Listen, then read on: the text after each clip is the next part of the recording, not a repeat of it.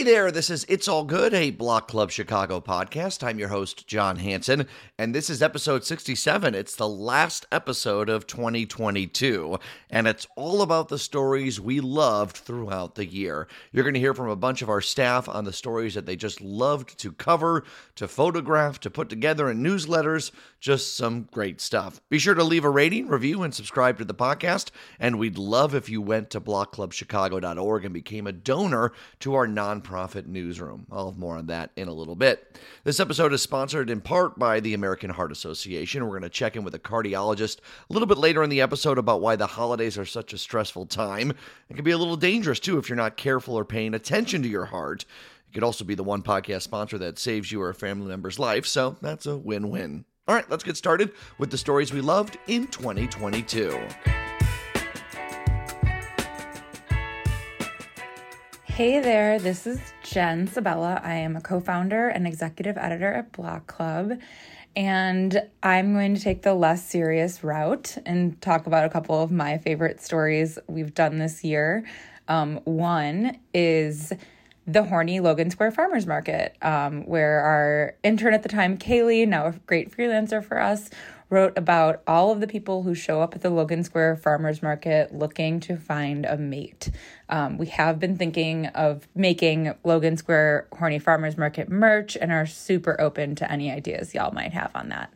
And today we have another one of my favorite stories of the year that also is silly. The Cook County Treasurer, Maria Pappas, makes her own calendars every year wearing a variety of brightly colored jackets. It's so weird. It's in English and in Greek. And it's just one of those bizarre things that you'll only see in Chicago. The news can be really heavy, especially the last few years. So I'm really glad that Block Club, at Block Club, we can, you know, not take ourselves so seriously from time to time. And in addition to doing the important work, we do the silly stuff too. Um, thanks. Hi, everyone. This is Hannah Buford, Block Club's newsletter and hotline manager. I help build all of our neighborhood newsletters every week, as well as manage our coronavirus hotline. Um, my favorite story of the year was our Bronzeville reporter Jamie's coverage of the Dancing Washington Park crossing guard, Tammy Anderson. So I'm just going to read you a brief part of this story so you can get an idea of what a joy the story is to read. Tammy Anderson believes a smile can make all the difference in someone's day. For six years, the crossing guard has kept students safe at Beasley Academic Center using a stop sign and a kilowatt smile that makes drivers alter their routes just to get a dose of her cheer. The mother of three doesn't simply escort a group of tiny backpacks across the street. She is a non-stop dance machine, waving at passersby, directing traffic with her brightly colored nails, and keeping her rhythm as she keeps order on State Street. And I think the reason why I just really love this story and our coverage is it's so good to read about people seemingly making small differences in our community but they they really become such a large part of the community and the fabric of our neighborhoods.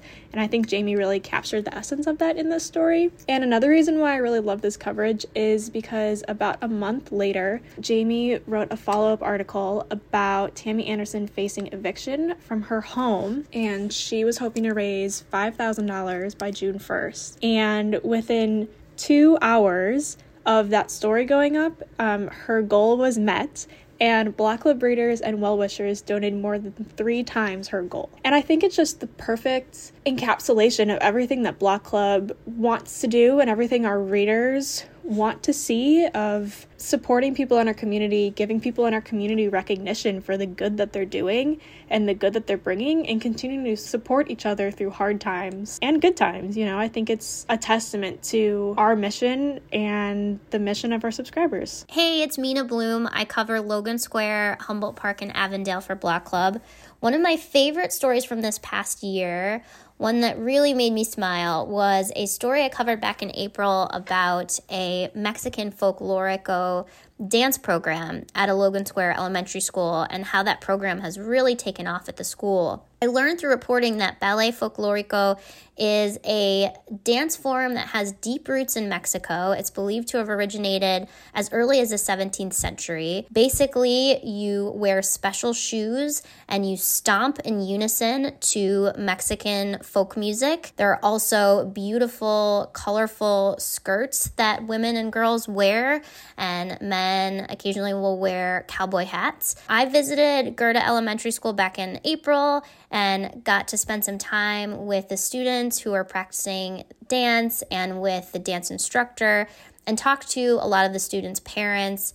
And it was just so special to see the kids really enjoying practicing this ancient dance form and to also talk to the parents about how how much this means to their family, um, how it really keeps them connected to their Mexican heritage. And I would also highly recommend checking out the story for Colin Boyle's amazing photos that he took while we were out there in April. This story is just so sweet and so cute, and I really enjoyed working on it. Hey there, this is Colin Boyle, your local photojournalist here at Block Club Chicago. You know, as a lifelong Chicagoan, I have the pleasure and honor of photographing all of our neighbors in every situation, in every corner of this incredible city that we call home. I think one of my favorite moments that I've gotten to photograph this year was something that felt like an everyday moment for most Chicagoans or a wonderful core memory for Chicagoans in their childhood. And that was back in June when the park districts had their pools closed as temperatures were over 100 degrees. I was in the back of the yards neighborhood looking for people just trying to stay cool. And I was going up Wood Street and I ran into this group of kiddos and their families splashing around in one of the fire hydrants that they had opened up. And it was just this pure sense of joy, just in the simplest and coolest of forms. The parents were okay with me hanging out. We chatted in Spanish, and the kiddos were splashing around, having just the most simple and beautiful fun. And I spent over an hour there just hanging out and learning their stories and got to share the photos with the families after. We get to cover and see so much in this city as journalists here from the good, the bad, and the ugly. And I think one that's just what makes this moment my favorite moment of the year. It's just the simplicity and something that we all could share. And of course, the silliness of watching the city's water department truck drive down the street and watching the kids wave their fingers at them saying, no, no, no, you're not taking our little water party away from us. That was my favorite photo story of the year. Of course, it's hard to pick just one. So thank you all for supporting the great breadth of work that we get to cover every day here at Block Club Chicago it means the world to me. And I can't wait to see what stories we get to cover in 2023. Um, hi, this is Quinn Myers. I cover Wicker Park, Bucktown, Westtown, and Ukrainian Village for Block Club. Uh, and this year, as you might imagine, I covered a lot of stories involving the fallout from the war in Ukraine, um, centered around Ukrainian Village um, on the western part of the Westtown area.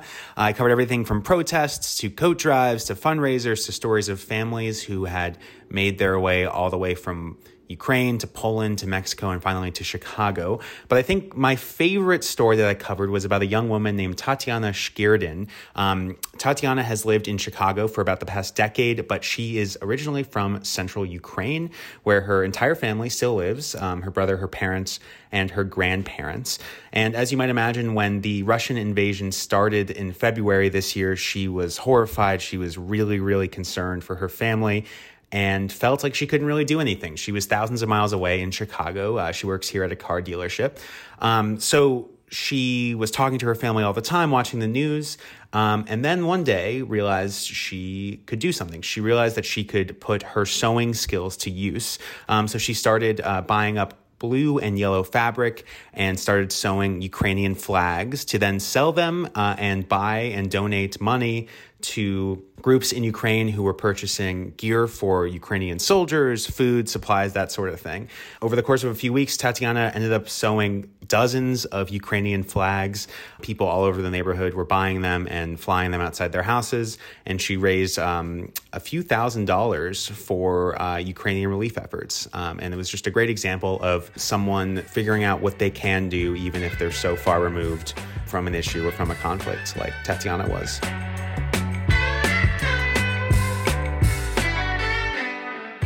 We'll have more stories that warmed our hearts in 2022 in just a little bit.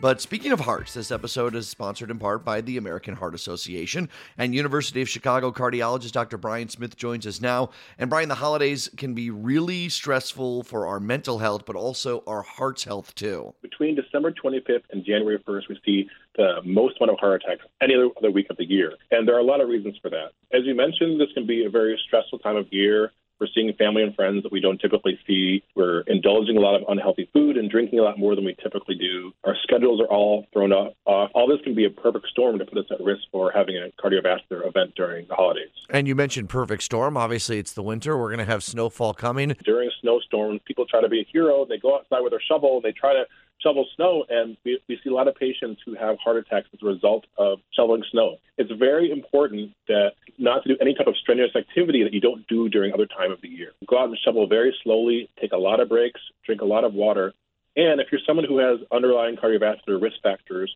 or a history of uh, uh, any cardiac history, or to talk to your physician before doing any type of activity like shoveling snow. What are some of the signs? I mean, I know it's it's generic. Sometimes it's hard to pinpoint. I mean, there are classic signs and symptoms of having a heart attack. So what you what you see and feel is is you should feel squeezing of your, your chest beneath your breastbone. It gets worse with exertion and better with rest. Um, you may also feel some jaw pain or tingling in your arm. However, uh, a lot of people have different types of symptoms. If you feel short of breath when you're when you're um, doing any type of activity, um, it's also important to note that a lot of times women don't have classic signs and symptoms of a heart attack. Their signs may be much more subtle. So if you're somebody who just notices that somebody doesn't feel right in your chest and things feel off, it's important to see a doctor, especially during this time of year. Absolutely. And for more of those symptoms and other great information about what the American Heart Association does, head to heart.org. And now back to our favorite stories of 2022.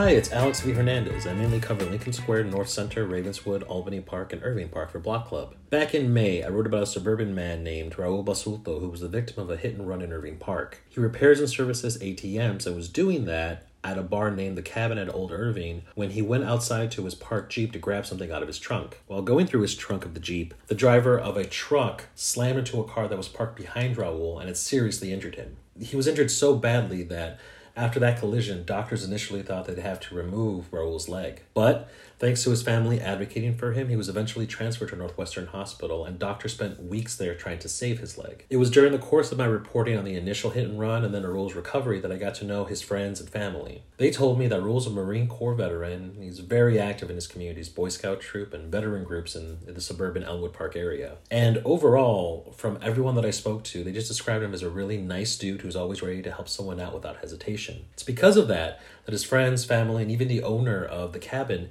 they all got together to help Raul recover physically, emotionally, and even financially from this injury. Over the course of reporting about his injury and recovery, I was so happy to hear back in July that he was well enough to continue his recovery at home. I'm Maxwell Evans, and I cover my home neighborhood of South Shore plus several others along the South Lake front, from Hyde Park to the Indiana border. These neighborhoods are known to billions of people as the best part of Chicago or the most scenic stretches of lakefront in town. My favorite story to cover this year was about the Washington Park Camera Club, which put together a wonderful exhibit for Frederick Law Olmsted's 200th birthday. Olmsted designed Washington Park, Jackson Park, and the Midway Plaisance as one big unit, the South Park system. In his honor, the Camera Club's members paired decades old pictures of scenes in the South Park system with new images of life in the parks today. Club member Yvonne Carey Carter blended a 1910 photo of a man in a three piece suit with a new photo of a man in sneakers, jeans, and locks. It's as if the two are sharing a graffiti tagged bench and taking in the beauty of the park. Never mind that they're separated by 110 years. Harvey Cobb Jr. posed for a photo behind the George Washington Monument in the 1930s, and his son, Harvey Cobb III,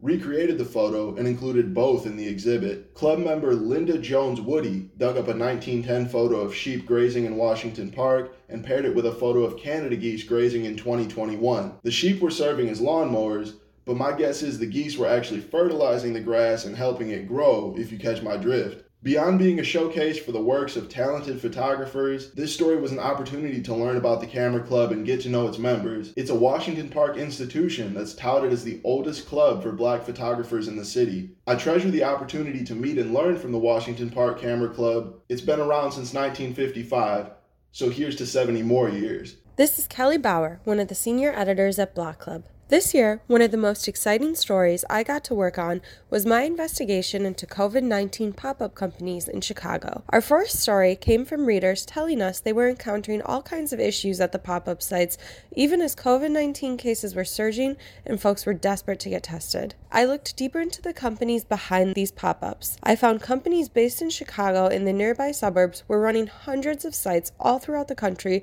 and had been paid more than $580 million from the federal government but were repeatedly being cited by investigators for giving inaccurate, flawed, or even fake results. While regular folks struggled to get tested and make safe choices, executives at these companies raked in millions, and some of them bragged about buying million dollar sports cars and mansions with COVID money. Our investigation led to many of the sites being closed down.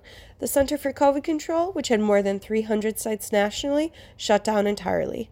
I love stories like these because they show that even if Block Club is scrappy, we're mighty and we work hard to protect our readers and hold the powerful to account. Hi everyone, it's Jake Wittich here. I'm your Lakeview, Lincoln Park, and LGBTQ news reporter for Block Club. I've covered a lot of business openings this year, but one of my favorite businesses to write about was Han Training. Han Training is a transgender and Korean owned gym in North Halsted that's creating a safe space for anyone to get into strength training, no matter their gender, sexuality, body type, ethnicity, or anything else.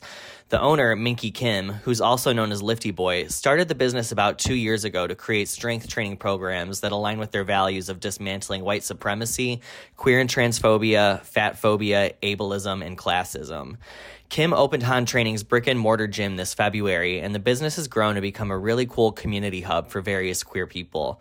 The gym has gender neutral bathrooms, wheelchair accessible entrance ramps, heavier weighted benches for people of all sizes, thicker mats for those with stress joints, and a ton of more amenities. It also offers sliding scale pricing for people of varying financial situations. Han Training is overall just a cool place that's built a really special sense of community in the several months it's been open. They've held fundraisers for the Brave Space Alliance, had a family photo day where everyone came in to take pictures together, and they've also done beach takeovers. So it's a really special place, and I hope to write about more like Han training next year. Hello, my name is Mack Liederman. I'm a general assignment reporter of Block Club Chicago.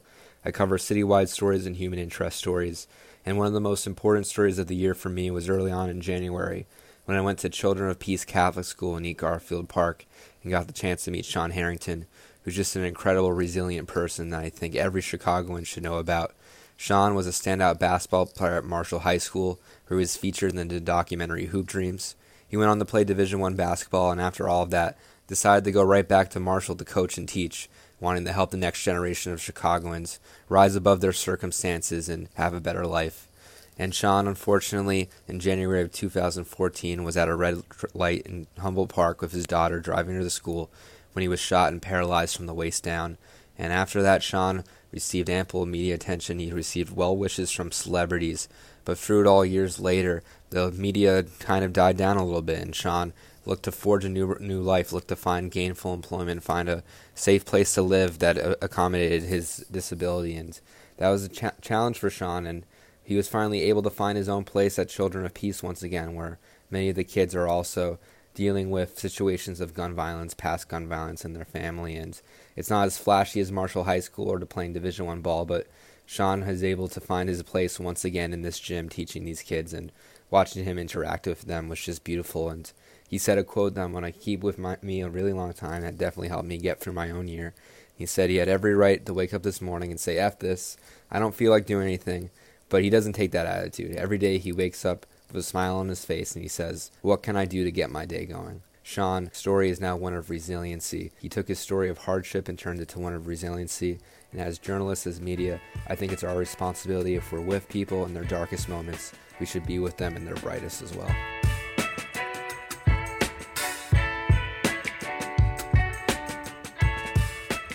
Well, that'll do it for us today and for the year. We really appreciate you listening.